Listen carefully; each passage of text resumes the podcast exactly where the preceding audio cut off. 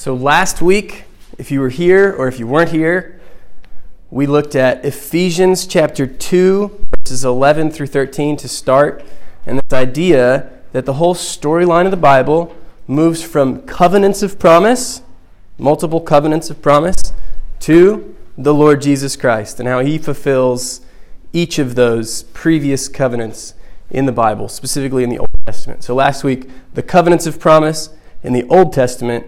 This week, the new covenant of grace in the New Testament. So this week, I think it's helpful for us to think about Hebrews chapter 8, verse 6. This is at the top of your handout.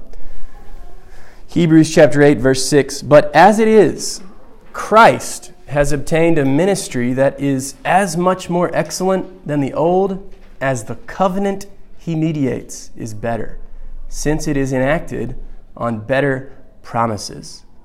So this week we look at the covenant of grace, the new covenant in the New Testament, which is the covenant that the Lord Jesus brings with him when he comes, so to speak.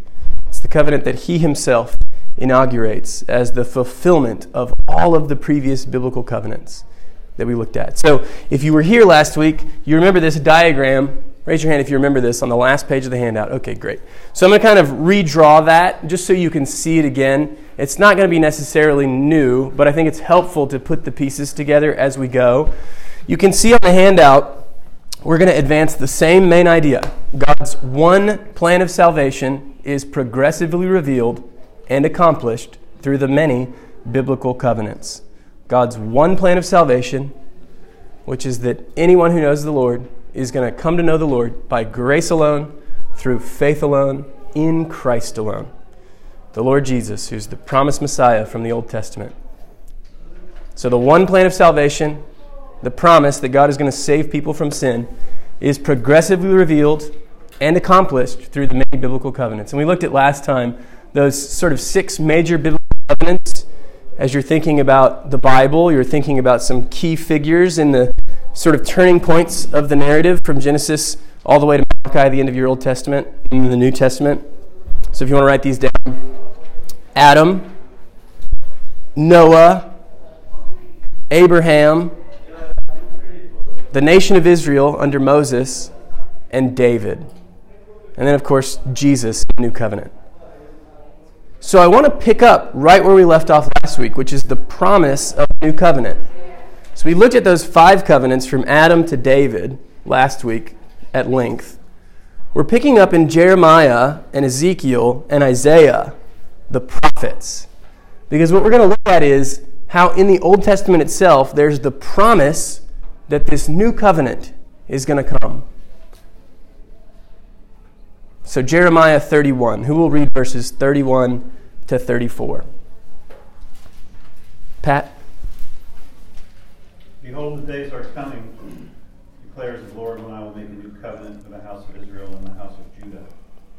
Not like the covenant that I made with their fathers on the day when I took them by the hand to bring them out of the land of Egypt. My covenant that they broke, though I was their husband, declares the Lord. For this is the covenant that I will make with the house of Israel after those days, declares the Lord. I will put my law within them, and I will write it on their hearts. And I will be their God, and they shall be my people.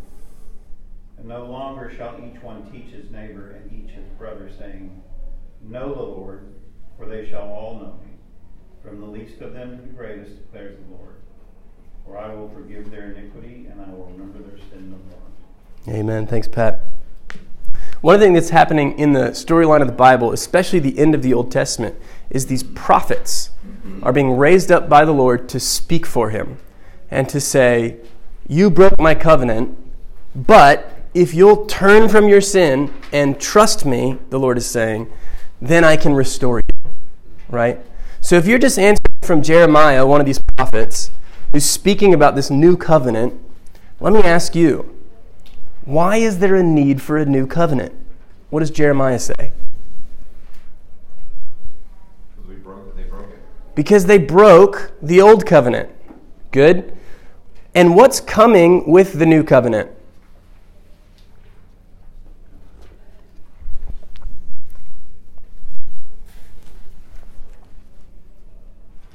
What does Jeremiah say? Forgiveness. Forgiveness of sins. That's letter A on your handout. Sins will be forgiven in the new covenant. What else? New heart. New hearts. Say more about that, Sharif. What does that mean for Jeremiah?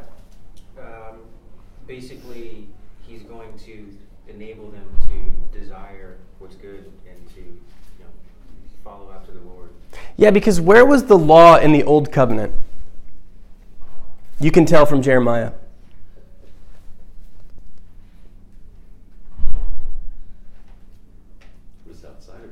It was outside. Verse 33, do you see that? Now, where's the law going to be in the new covenant? Inside. We're moving from the law written on tablets of stone, which is what the prophets say, to the law being written internally on hearts. And this is going to become even more clear when we look at Ezekiel, which is where we're going next. So turn to Ezekiel 36. Ezekiel 36. One of the things you're going to notice as you read the Old Testament, especially the prophets, is that this new covenant is spoken about in a number of ways. There's just the new covenant, which we just saw in Jeremiah.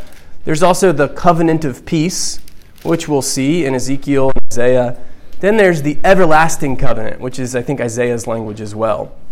These are all speaking about the one new covenant that the Lord Jesus inaugurates and fulfills. He brings in the New Testament, right? That's where we're moving. We're moving from Old Testament to New through the mouths of the prophets first. This promise of the new covenant that in the new covenant, unlike the old covenant, there's going to be new hearts that know God's law. There's going to be sins finally and fully forgiven. And then what does Ezekiel say? Who will read chapter 36, verses 22 to 32? You got it? Therefore say to the house of Israel, Thus says the Lord God, It is not for your sake, O house of Israel, that I am about to act, but for the sake of my holy name, which you have profaned among the nations to which you came. And I will vindicate the holiness of my great name, which has been profaned among the nations, and which you have profaned among them. And the nations will know that I am the Lord, declares the Lord God, when through you I vindicate my holiness before their eyes. I will take you from the nations and gather you from all the countries and bring you into your own land. I will sprinkle clean water on you, and you shall be clean from all your uncleanness, and from all your idols I will cleanse you.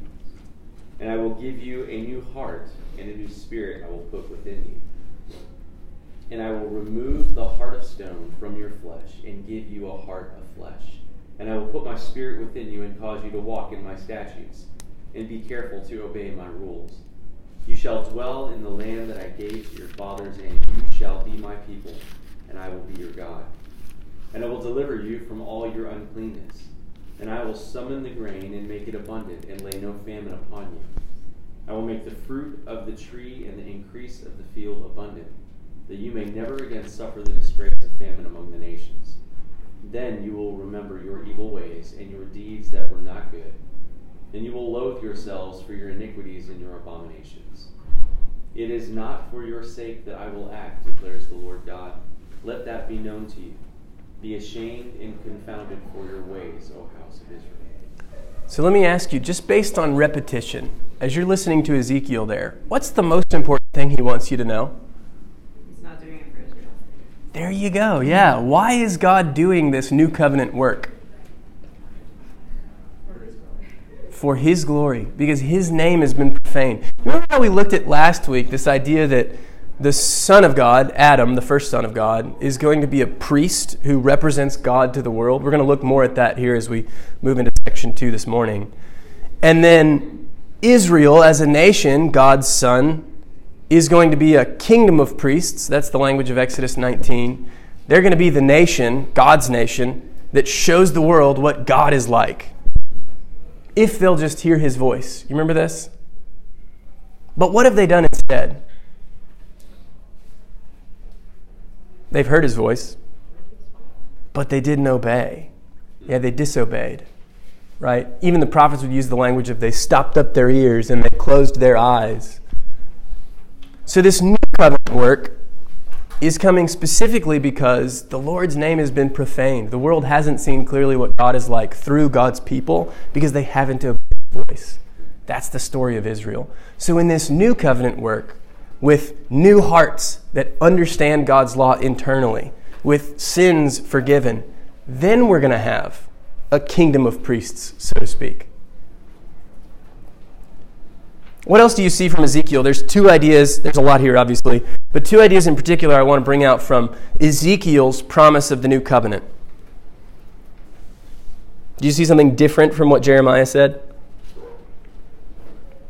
Of course, we saw new hearts in both.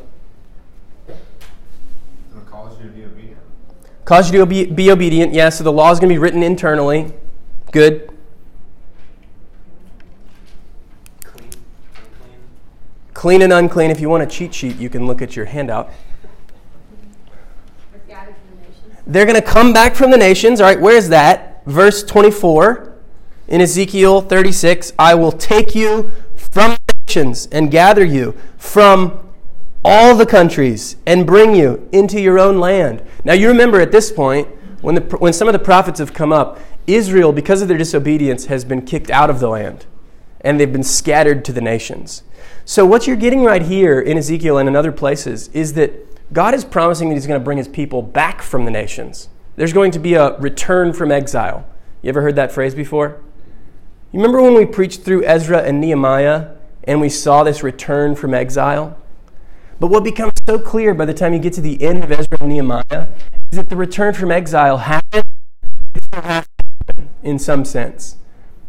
Like God just bringing his people back from the nations didn't change their hearts. They're still disobedient. That's why Nehemiah ends the way it does, with him pulling his hair out and pulling other people's hair out. Because they're still breaking the covenant. Hang on to that. So there's going to be a gathering from the nations. What else? The second thing from Ezekiel 37, 36. Full of the Holy Spirit. Look at verse 26. That's right. So I'll give you a new heart. We saw that in Jeremiah. And a new spirit I will put within you. Whose spirit? God's spirit. God's spirit is going to be put inside God's people in the new covenant. The law is going to be written inside them instead of just outside them on tablets of stone. They're going to be given new hearts. Instead of hearts of stone, they'll get hearts of flesh. And then you get in chapter 37, the next chapter of Ezekiel, this long story about a, a valley of dry bones, is what it's called valley of skeletons. And God says to Ezekiel, prophesy to them. You remember this story? It's kind of funny how it happens, right? what do you mean? and then the Lord says, Can these bones live, Ezekiel? And Ezekiel gives the non answer, You know, Lord. Right? Why are you asking me? So, this idea is that by prophesying the word of the Lord over dead things, life is going to come. And you can tell from other prophets, Joel 2, for example, which I'll just read for you. Part of the new covenant promise when Jesus comes with this new covenant enacted on better promises is the outpouring of the Holy Spirit on everyone. Not just on the leaders of the people, but on everybody in God's people. And it shall come to pass, Joel says, afterwards, that I will pour out my spirit on all flesh. Your sons and your daughters shall prophesy, your old men shall dream dreams, and your younger men shall see visions, even on the male and female servants. In those days I will pour out my spirit. So there's this massive outpouring of God's spirit on all of God's people, from the least to the greatest. All right, flip to Isaiah 54. Last one we're going to look at. Yeah. On that point, can you, what does it mean, this disgrace of famine? There's not going to be a famine anymore. It seems like in the New Covenant we have the Holy Spirit, but I still see famine on the earth. Yeah. So that's speaking about inside God's community. There's going to be a water that we drink, and it doesn't leave us thirsty anymore. Which, if you're listening, right, that sounds like the Lord Jesus. Right? Remember, he's at the, the, the well in John 4, and one asks him for a drink, or he asks her for a drink, and he says, Let me tell you about water that you can drink that leaves you satisfied. Living water. Right? I think that's the. Saying, I will the grain and make it abundant, it's not talking about actual grain, it's talking about spiritual life. I think it's a spiritual satisfaction.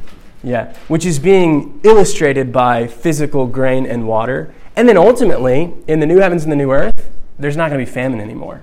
Right? So that's one of the things we're going to talk about in this new covenant is there's a There's an already and there's a not yet, which we looked at a little bit last week. Um, and a lot of the already is spiritual, and a lot of the not yet is physical, if we just want to say it simply like that. It's a good question. So let's look at one more uh, promise of the new covenant, this one in Isaiah 54. Isaiah 54, I told you the new covenant's referred to in a couple of phrases new covenant, covenant of peace, everlasting covenant. We'll see another one here. Who will read just the first few verses of chapter 54? Shannon, you got that? Uh, the first few meaning. Just go until I tell you to stop.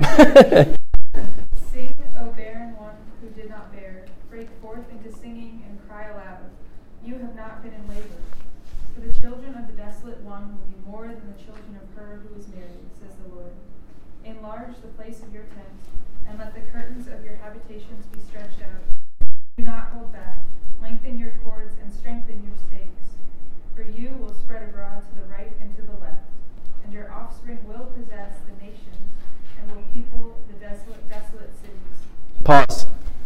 Who's he talking to here? Why do you say Israel? I don't know who said that. Oh, well, it doesn't say it in those verses, but my assumption is Isaiah, the prophet Isaiah, is prophesying to the people of Israel. Yep. Because they're in exile, so. Yeah, Because there's no mention of Gentiles yet, or other people other than his audience. sure. Who's the barren one? Anybody know what that sounds like? Sounds like Sarah. So Israel's a good guess, yep. Now, the one who can't bear children is going to bear children abundantly in Isaiah. And look at verse 3, which Shannon just read. Your offspring, which is going to be numerous, will possess the nations. There's the Gentiles. Keep going, Shannon. Verse 4. Sorry, this is a dumb question. This is after Abraham? This is after Abraham. Yeah. So Isaiah is one of the prophets who's come up. Yeah, it's not a dumb question at all. Uh, we're kind of jumping around here in a bunch of different books, so it's a great question. Um, yeah, it's Abraham is going to be Genesis 12. Isaiah and the prophets are going to come up around the time of the exile. Some of them before the exile, some of them during, and some of them right after. Right. So we're looking at those guys that are raised up by the Lord to speak to the nation of Israel about their breaking of the covenant and to call them back to the Lord and to tell them, in this case, a new covenant that's not going to be applicable like the old covenant. Right? Good question. Keep going in verse 4. Fear not, for you will not be ashamed. Be not confounded, for you will not be disgraced. For you will forget the shame of your youth, and the reproach of your widowhood. You will remember me no more. For you will remember no more. For your Maker is your husband. The Lord of hosts is his name. And the Holy One of Israel is your Redeemer. The God of the whole earth he is called. Pause for a second. Verse 5, what does that sound like? Think in terms of covenants.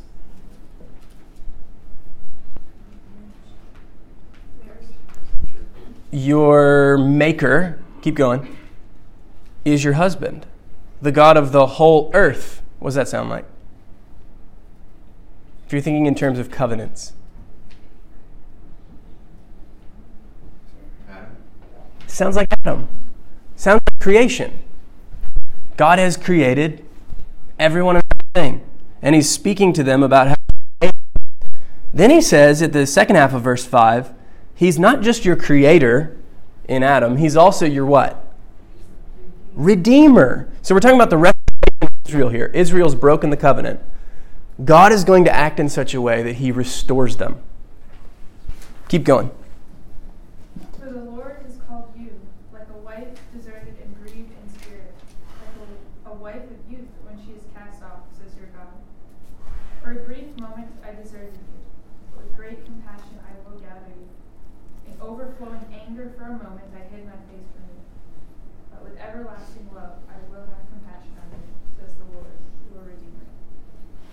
This is like the days of Noah to me, as I swore that the waters of Noah should no more go over the earth. So I have sworn that I will not be angry with you, and I will not rebuke you. Pause. Who's that sound like? Sounds like Noah. Interesting. So we've moved from Abraham to Adam to Noah. It's just interesting that the Bible's retelling of its own story goes along these same lines we've been thinking about in the last week or so together. Keep going. Verse 10. For the mountains may depart and the hills may be removed, hills be removed, but my steadfast love shall not depart from you, and my covenant of peace shall not be removed, says the Lord, who has compassion on you. O afflicted one, storm tossed and not comforted, behold, I will set your stones in antimony, and lay your foundations with sapphires. I will make your pinnacles of agate, your gates of carbuncles, and all your wall of precious stones. All your children shall be taught by the Lord, and great shall be the peace of your children. In righteousness you shall be established. You shall be far from oppression, for you shall not fear, and from terror, for it shall not come near you. If anyone stirs up strife, it is not from you. Whoever stirs up stirs up strife with you shall fall because of you. Behold, I have created the smith who blows the fire of coals and produces a weapon for his purpose. I have also created the ravager to destroy. No weapon that is fashioned against you shall succeed, and you shall refute every tongue that rises against you in judgment. This is the heritage of the servants of the Lord, and their vindication from me, declares the Lord. Okay, pause. We're going to keep reading in, verse, in chapter 55 in just a second, but let me ask you two questions. Look at verse 10. What do you see referred to there that we're looking at specifically? You see that phrase? What's the thing we're thinking about this morning? Mm. The covenant of peace. So there's the other label for the new covenant, the promise of the new covenant in the prophets. And he's talking about this covenant of peace that won't be removed. This covenant of peace that, as a part of it, includes God's steadfast love that never departs. You see that? So there's not going to be an exile in the new covenant. There's not going to be the breaking of the new covenant in such a way that God's people are not God's people anymore. Right? That's how dramatic this is, this language of the prophets, that God's unfaithful wife, in some sense, has been divorced. Right? That's what Malachi says. That's the imagery uh, of Isaiah in chapter 54 that we just heard, verse 6. His wife deserted him, right? And then what are you seeing uh, so far in chapter 54? Who's addressed? We already answered this, but say it again. Who is this speaking to or about? Israel. And you get a little bit of a hint, remember in verse 3, that maybe other people are involved from other nations. But now look at what happens in chapter 55. Will you keep going, Shannon? Yeah. Come, everyone. Who? Come who? Everyone. Everyone. Keep going. Come to the waters, and he who has no money, come, buy and eat. Come, buy wine and milk without money and without price. Why do you spend your money for that which is not bread, and your labor for that which does not satisfy? Listen diligently to me, and eat what is good, and delight yourselves in rich food. Incline your ear and come to me. Hear that your soul may live, and I will make with you an everlasting covenant. There's the everlasting covenant. Keep going. My steadfast, sure love of David. Pause. Who does that sound like? Sounds like David. That's interesting. God is going to make this new covenant, this everlasting covenant of peace, because of his love for David. So we've already heard in just these two chapters Abraham, Adam, Noah, and David. And we're speaking to the nation of Israel under Moses. You see that? Keep going, Shannon. Behold, I have made him a witness to the peoples, a leader and commander for the people. Who does that sound like? Well, it's definitely talking about David, my sure love for David. But what's interesting about David, and we thought about this last week, is that he becomes the representative for the nation as their king. He's going to do, if he'll listen to God's word and obey it, what the nation hasn't done. He's going to be a witness to the nations, to the world, a light to the, to the nations, to the world, for God. Keep going. Behold, you shall call a nation. Oh, wait. Behold, I made him a witness to the peoples, a leader and commander for the peoples. Behold, you shall call a nation that you do not know, and a nation that did not know you shall run to you. You shall run to you, because of the Lord your God and of the Holy One of Israel, for he has glorified. Right, that's where we're going to stop. What just happened in verse 5? Who doesn't know the Lord? The Gentiles. A nation that you do not know shall run to you. So, in just the span of chapter 54 and chapter 55 in Isaiah, which, if you haven't figured it out yet, everybody probably remembers chapter 53. You remember the suffering servant? So it's going to be the work of the suffering servant, chapter 53, bringing this covenant of peace, this everlasting covenant, bringing the steadfast love of the Lord to his people in a way that it never departs from them. It's going to restore Israel. He's going to be not just their creator, but also their redeemer. And it's going to include Gentiles, other nations that don't know God. So we should be looking, by the time we end our Old Testament and start our New Testament, we should be looking for these promises to be fulfilled. God has said He's going to give people new hearts. He's going to forgive their sins. He's going to fill them with His Spirit. He's going to bring nations who don't know Him in. He's going to restore Israel, and that's going to include other nations that don't know God. That's the promise of the new covenant. And that's just the tip of the iceberg. Any questions about the promise of the new covenant before we go into the se- section here will be the fulfillment of all these biblical covenants we had been looking at. them. That's where I'm going to redraw the diagram and kind of walk through each one and show you how Jesus fulfills the main emphases of the covenant. But any questions about what we've done so far? I have a quick, quick question. Yeah. When we see in the New Testament when you know, Jesus is speaking about you know different things, he's often referring back to Isaiah, almost like he's expecting that they should know what you just explained. Do we know that this is the way it was to be? You know, that it was being like espoused on. You know, would Mm. people in that time Interpret it. interpret it in this? Yep, that's a great question. So, a couple of things. One of the things that's on your handout is Matthew 26, Luke 22, under point one, letter A. So, if you remember in Jeremiah 31, I'm using this as an example to answer your question. In Jeremiah 31, who's the new covenant spoken to? You can go back and look at it if you want to. But if you know it, just shout it out. I will make a new covenant with. Yeah, what's, what does Jeremiah say? The house of Israel, and the house of. Judah. Interesting. Covenant is for the house of Israel and the house of Judah. Okay. Well, then flip to Matthew 26. Or you can just listen if you don't want to flip there. That's totally fine. Matthew 26, where the Lord Jesus himself, to Sharif's point, is speaking about the new covenant. And he's saying, it's being inaugurated right now. It's come. Pay attention. This is what the prophets were talking about. Matthew 26, verses 26 to 29, I'll read it. Jesus says, Now as they were eating, Jesus took bread and after blessing it, uh, broke it and gave it to the disciples. He's at the, the Last Supper, the institution of the Lord's Supper. And he says, Take, eat, this is my body. And he took the cup, and when he had given thanks, uh, he gave it to them, saying, Drink of it, all of you, for this is my blood of the covenant. Which covenant?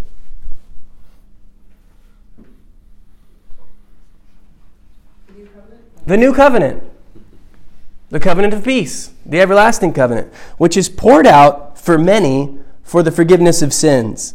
I tell you, I will not drink again of this fruit of the vine until the day when I drink it new with you in my Father's kingdom. Who does Jesus think the new covenant is for?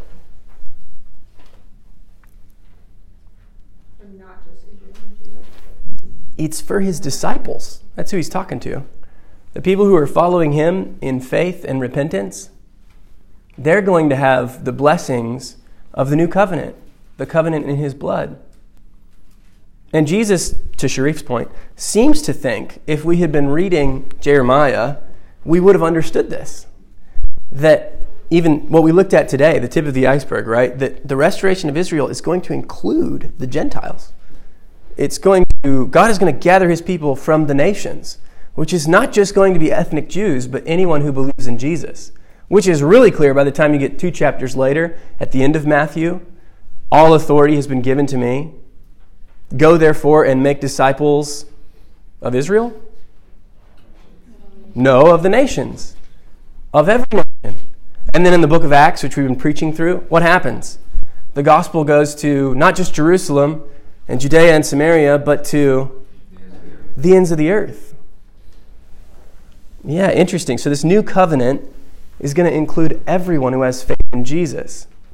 And Jesus seems to think Reading the Old Testament faithfully includes understanding this fulfillment of it. Now, one of the things we've done in the last two weeks is try to make that a little bit more clear with our main point. God's one plan of salvation is progressively revealed and accomplished through the many biblical covenants. So if all you're reading is the Old Testament, you don't have the fullness of God's revelation. Read the New Testament. Get the authoritative uh, interpretation of God's Word, where Jesus and the apostles tell us this is how you're supposed to read the Old Testament, right? So if we're just reading Isaiah and Jeremiah and Ezekiel and not quite understanding how to get there, read Matthew and Ephesians and Romans, right? And see what the apostles are doing with the Old Testament. And then, yeah, we just all have to honestly conform ourselves to their interpretation because it's the right one, right?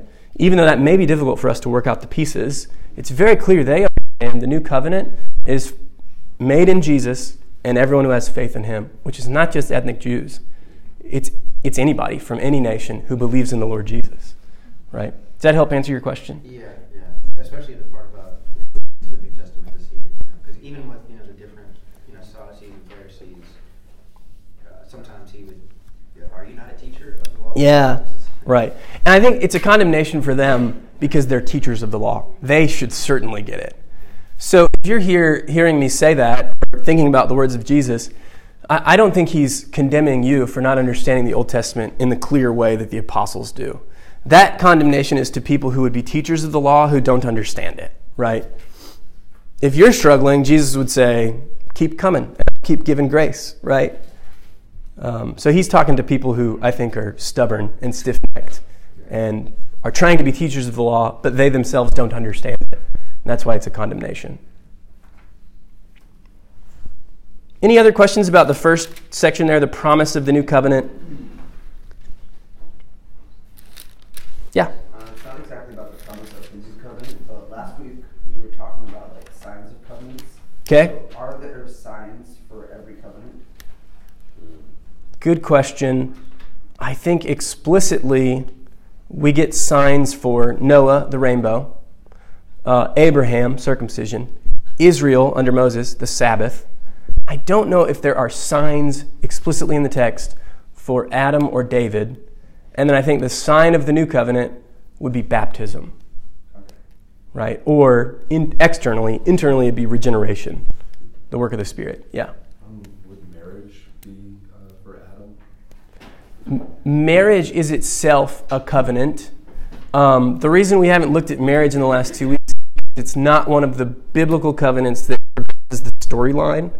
So that's not to say marriage isn't a covenant. It's just to say we're concerning ourselves with specific kinds of covenants, the major ones in the Bible that kind of move the story along, right?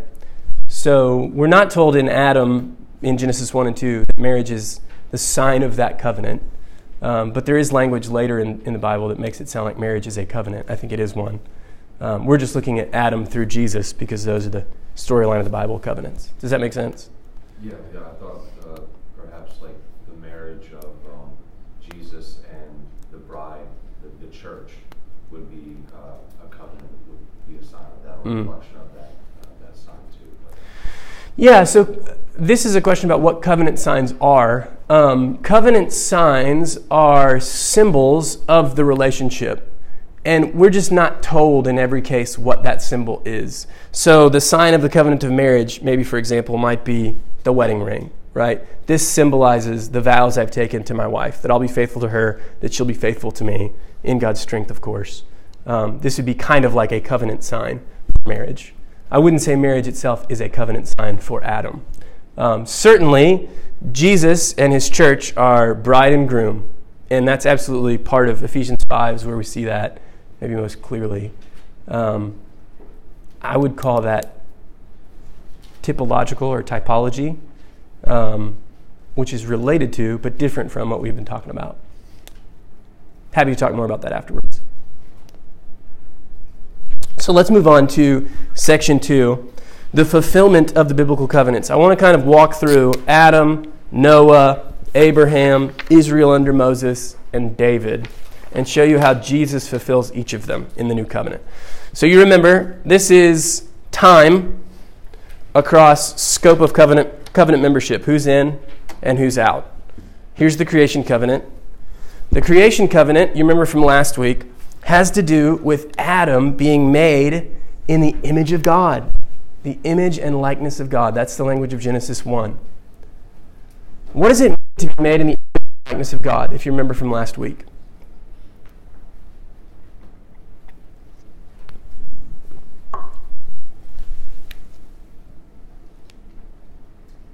What was the question, Ben? What does it mean to be made in the image and likeness of God for Adam in that covenantal context in creation?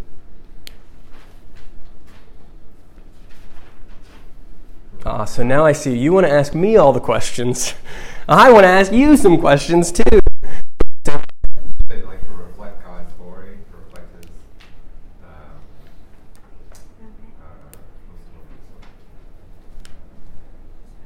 Yeah, His attributes. Yeah, so Adam is the image of God, and he's supposed to image God. We talked about last week, it's a noun and a verb. That's absolutely right. We could say even more about what it means for Adam to be image of God and likeness of God.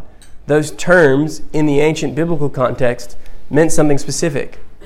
Image conveys the idea of having dominion, likeness conveys the idea of uh, close relationship between two parties, in this case, Adam and God.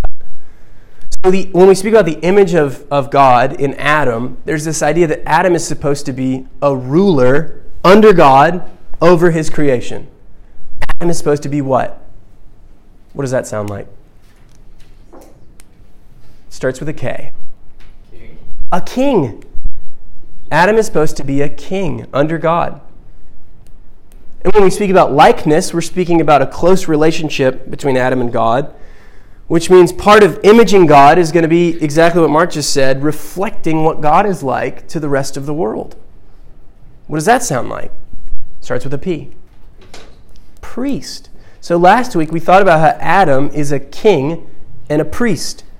He's supposed to be fruitful and multiply, to fill the earth and subdue it, to have dominion. Adam gets God's word as God's son, Luke 3 says. Adam is the son of God. He's the image of God. He's supposed to be an obedient, faithful son who hears God and obeys God. What does Adam do? Not that. Not that, Genesis 3 says very loudly. No, he's an unfaithful son. He's a disobedient son. So Adam breaks the covenant in creation between God and man. Jesus, the New Testament says, is the last Adam. Jesus, the New Testament says, is the Son of God who's faithful. Jesus, the New Testament says, hears God's word and obeys God's word. Jesus would say, I don't do anything of my own will. I only do what the Father tells me to do. You're, when you're hearing that, you're thinking, you're supposed to think, Adam. He's the last Adam. He's the faithful Son of God that we've been waiting for.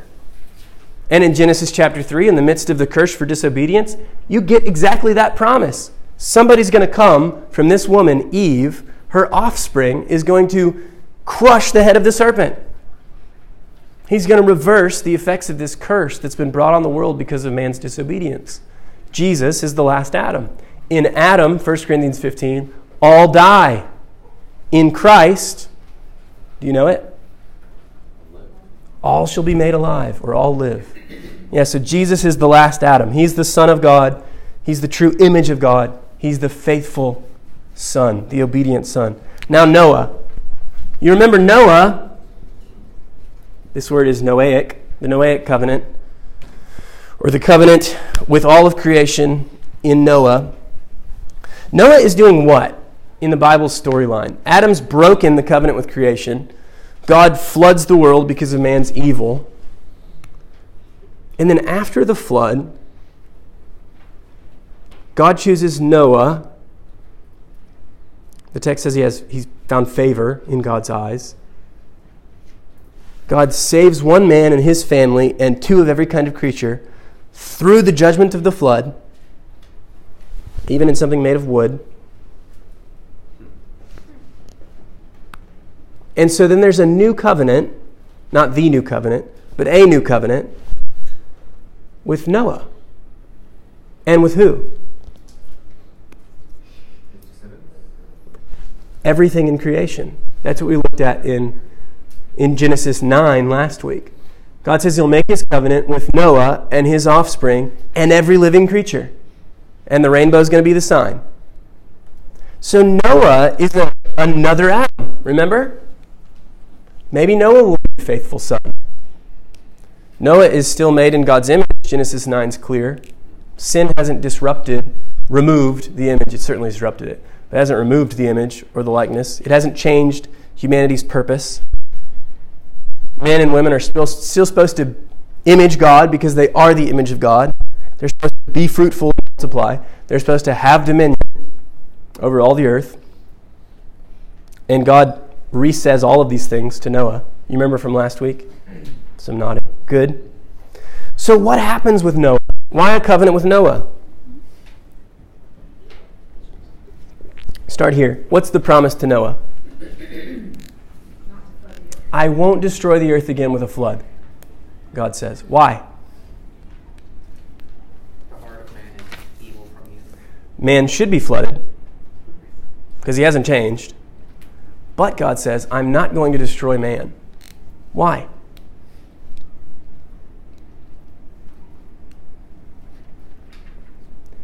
The Noahic covenant is a covenant of preservation. You could write this down on your handout. We talked about this last week. It's a covenant of preservation. It's, in some sense, a new Adam and a new creation and a new people, but who have the same problem.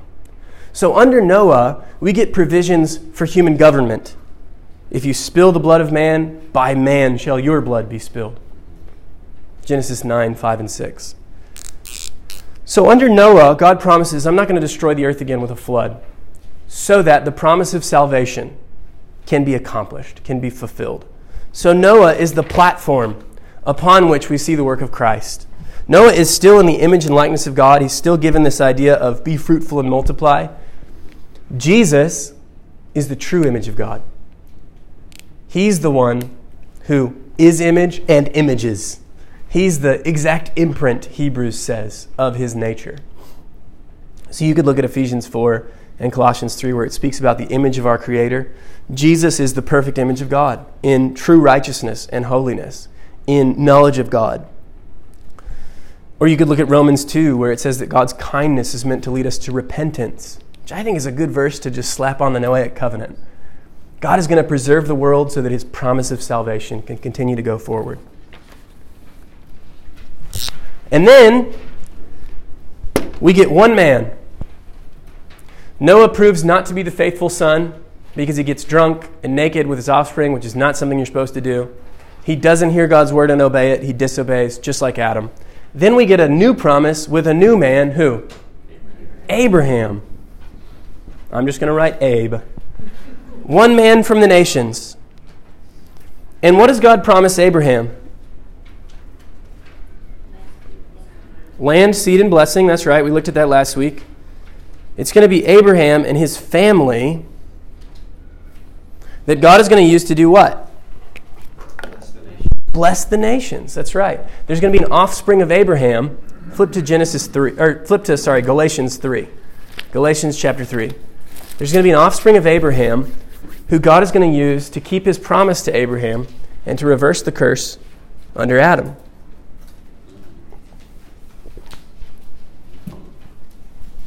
The seed of Abraham is going to bless the nations. Galatians 3, verses 6 to 9. Who will read it? Joseph, thank you. Even so, Abraham believed God, and it was reckoned to him as righteousness. Therefore, be sure that it is those who are of faith who are sons of Abraham. The scripture, foreseeing that God would justify the Gentiles by faith, preached the gospel beforehand to Abraham, saying, All the nations will be blessed in you. So then, those who are of faith are blessed with Abraham the believer. Did y'all see what just happened? This is massive. Who are Abraham's sons? Right from Galatians. Who are Abraham's sons? Those who have faith. Faith in who? Jesus. That's right. So the sons of Abraham are those who have faith in Jesus. Over and over again, that's what you get in the New Testament. Listen to Romans 2. You don't have to turn there. Romans 2, verses 28 and 29. Listen to this. This is incredible. The sons of Abraham are those who have faith. Romans 2, verses 28 and 29. For no one is a Jew who is merely one outwardly, nor is circumcision outward and physical. You remember the sign of the covenant with Abraham is circumcision, which is where you cut off a piece of flesh. And the blood is very significant that someone should be killed because we've sinned. No one is a Jew who is merely one outwardly, nor is circumcision outward and physical. Paul is here looking to redefine what's a true Jew and what's true circumcision. And he tells you, verse 29, but a Jew is one inwardly, and circumcision is a matter of the heart by the Spirit, not by the letter. His presence but from God. So, who's a true Jew? Those who have faith. What is true circumcision? Having the Spirit. Interesting. So it's going to be Jesus who's the offspring of Abraham, who then unleashes the promises of Abraham to the sons of Abraham, those who have faith in him. And then, you remember Galatians 3 said something really interesting that the scripture did what? If you're still there, it's in verse 8.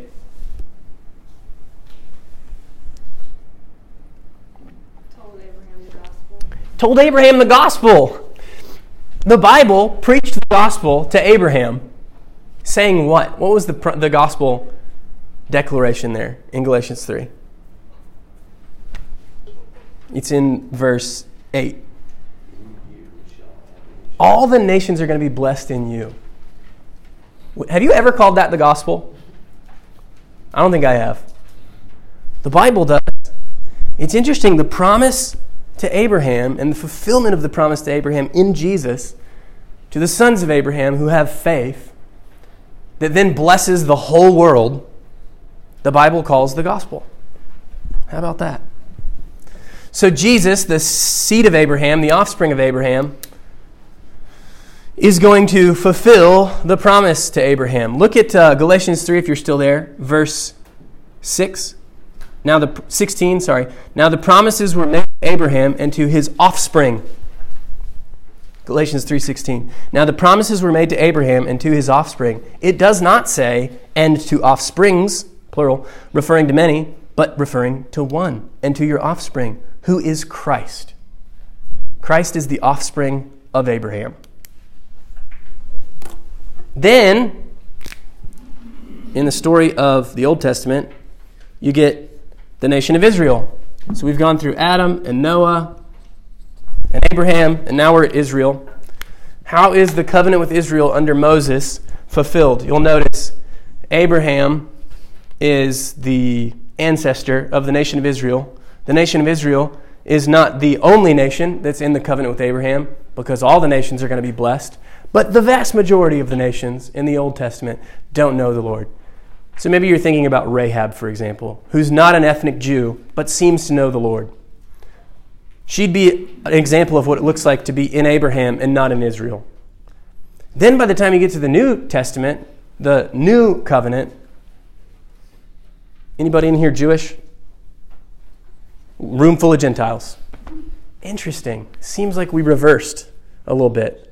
Like all of God's people in the Old Testament, for the most part, are Jewish. In the New Testament, everybody in this room is Gentile. Doesn't mean there aren't any Jewish believers today. There are some, but they're few and far between, kind of like Rahab in the Old Testament. So, the covenant with Israel under Moses, turn to 1 Peter 2. This is amazing. We're just seeing over and over and over again what the New Testament says about the Old Testament. It takes up these words and phrases and ideas and it tells us the right interpretation of all of them. And it's showing us how not only are the, the covenants we've been looking at central to the storyline of the Bible, it's how the story progresses, it's all the turning points in the narrative. It's also showing us that the new covenant is the fulfillment of every promise God has ever made. That 1 Corinthians 1:20, Jesus is the yes and amen to all of God's promises. Look at 1 Peter 2. Read verse 9 and 10. Who will read verse 9 and 10? You got it. Jesse, right? Yeah. Good. You are a chosen race, a royal priesthood, a holy nation, a people for his own possession, that you may proclaim the excellencies of him who called you out of darkness into his marvelous light. Once you were not a people, but now you are God's people. Once you had not received mercy, but now you have received. Now, this is incredible. Look at the three phrases in verse 9 a chosen race, a royal priesthood, a holy nation. Does anyone in here know what that sounds like? Israel. It sounds like Israel. Be more specific. Where does it sound like Israel? I'm hearing someone whisper it, which is kind to give others a chance to answer. Exodus 19. You can turn there if you want to. We looked at this last week. Where the covenant under Moses with the nation of Israel and God is most clearly initiated is Exodus 19 to 24. In Exodus 19, verses 4 through 6, you hear this You yourselves have seen what I did to the Egyptians and how I bore you on eagle's wings and brought you to myself. Now, therefore, if you will indeed obey my voice and keep my covenant, you will be, listen, my treasured possession among all the peoples. What does that sound like? Sounds like a chosen race. One group of people among all the peoples. For all the earth is mine, and you shall be to me a kingdom of priests. What does that sound like? A royal priesthood, a kingdom of priests, priests and kings, a whole nation of priests and kings, a kingdom of priests, and a holy nation. What does that sound like? Sounds like a holy nation. Yeah, so it's interesting that Peter, who's Jewish, picks up these three key phrases in the constitution, if you will, of the nation of Israel as God's nation, and he applies them to the church. Because who's he writing to in 1 Peter 2? Verse 10 Once you were not a people, but now you are God's people. How about that? You think he's writing to any Gentiles? I think so. Is he excluding Jews? Not the believing ones, no. He's writing to the church. The church is a multi ethnic family of God. A multi ethnic, we could say, nation of God, if you will. It's not a nation on this earth, not in that sense, no. But it's a group of people who have a different kind of politics, if I can just put it provocatively, where we love our enemies. We don't just try to build up our army and crush them. We turn the other cheek when somebody attacks us. That's what the Lord Jesus, our King, told us to do. How about that? So there's this nation, this royal priesthood, this people for God's own possession, this chosen race, the church, who's going to be the Israel of God. That's what Galatians 6 says. Listen to Galatians 6. Galatians 6, verse 14. But far be it from me to boast except in the cross of our Lord Jesus Christ, by which the world has been crucified to me and I to the world. Listen, for neither circumcision counts for anything, nor uncircumcision, but new creation.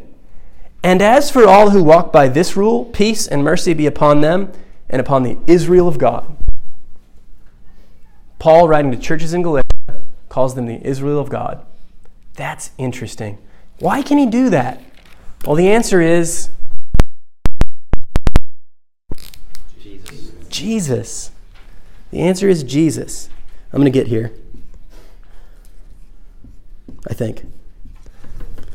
This is Jesus. And this is Him pouring out blessing on the world. This is the new heavens and the new earth. This is the judgment. We'll put a JC here so that someone can read this besides me. And then, through the to be a holy nation, a kingdom of priests, a chosen race, a people for God's own possession. That's what Peter's saying. That's what Paul's saying. The New Testament takes up these ideas and applies them to the church. Now, it's not just a straight up replacement, like a bait and switch, like here's Israel, I'm going to make some promises to them, and then whoop, see ya, here's the church. No, it's not like that. We need to see this very progression that Jesus comes as an Israelite, as a son of Abraham, obviously in the covenant under Noah as a creature, obviously in the image of God as a human under Adam, and then not only that, but as a son of David.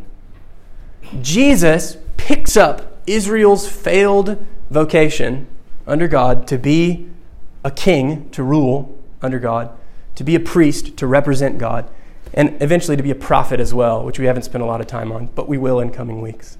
The one who speaks on God's behalf with authority. So then, anyone who's in Jesus by faith becomes a part of this Israel of God. Let's look at David, and then I'll pray and we can wrap up. So, David, what becomes really clear in this part of the Bible is that Israel's not doing what they're supposed to be doing. They're hearing God's voice, but they're not obeying it. And that's why the prophets rise up. And then David, the king of the people, stands as the representative. And God makes a promise to David that after him is going to come a line of sons, just one line. There's going to be sons of David. And one of them is going to sit on David's throne and rule forever. He's going to be David's seed, his offspring, and he's going to have David's dynasty. He's going to sit on David's throne and have dominion forever. You can see how these same themes are coming up over and over and over again, all the way back to Adam. Fill the earth and subdue it, have dominion. Now in David, a king who's going to have a son who never loses the father's love. And then if you were to look at Acts 2 or Acts 13 and see how Peter and Paul preach about Israel's history and David specifically, they're going to tell you about the son of David. Who's who? Jesus. Jesus, the last Adam. Jesus, the offspring of Abraham. Jesus, the true Israel. Jesus, the son of David. It's in him that all the promises of God are going to find their fulfillment their yes and amen. Jesus is going to be the one who never loses the Father's love and who unleashes it to everyone who will come to him in faith. Jesus is the King who knows God's word and obeys it, who represents his people. So, what does all this mean for you? We looked at the promise of the new covenant, we looked at the fulfillment of each of the biblical covenants.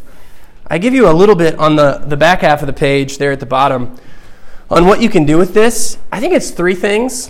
One is see the whole storyline of the scripture as a means of glorying in every part of the Bible. So you wake up tomorrow morning, you open your Bible, and you turn to a random page. Say you're in the prophet Obadiah. Anybody read Obadiah recently? Oh, praise the Lord. Oh. So, what do I do? Where am I? What's going on?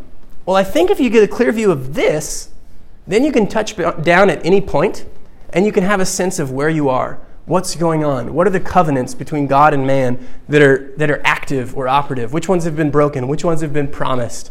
So you can kind of understand each part when you get a sense of the whole. Hopefully, it makes reading your Bible in any given part a little bit more straightforward. It's not going to tell you everything, but it's going to give you a good sense of where you are in the story. I think number two, it helps you to see Christ in all of Scripture.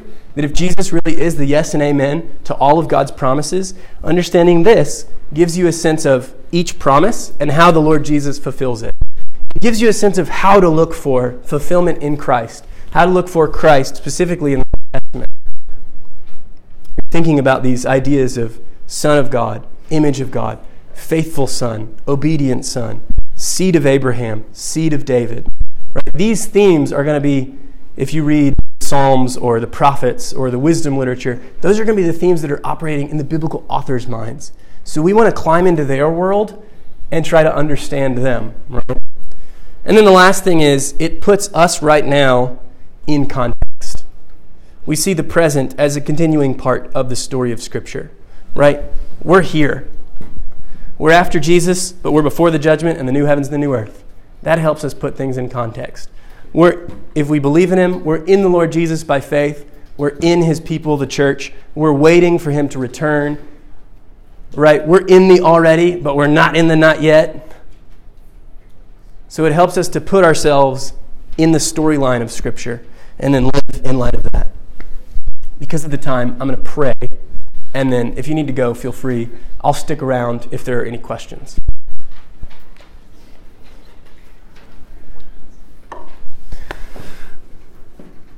Father, we do thank you for this time that we can consider, even just briefly, the whole storyline of Scripture. We thank you, Lord, that you are not silent, that you've spoken to us about who you are. You've revealed yourself, about who we are. You've told us who we're supposed to be and who we're not like. We don't listen to your voice. We need someone who has.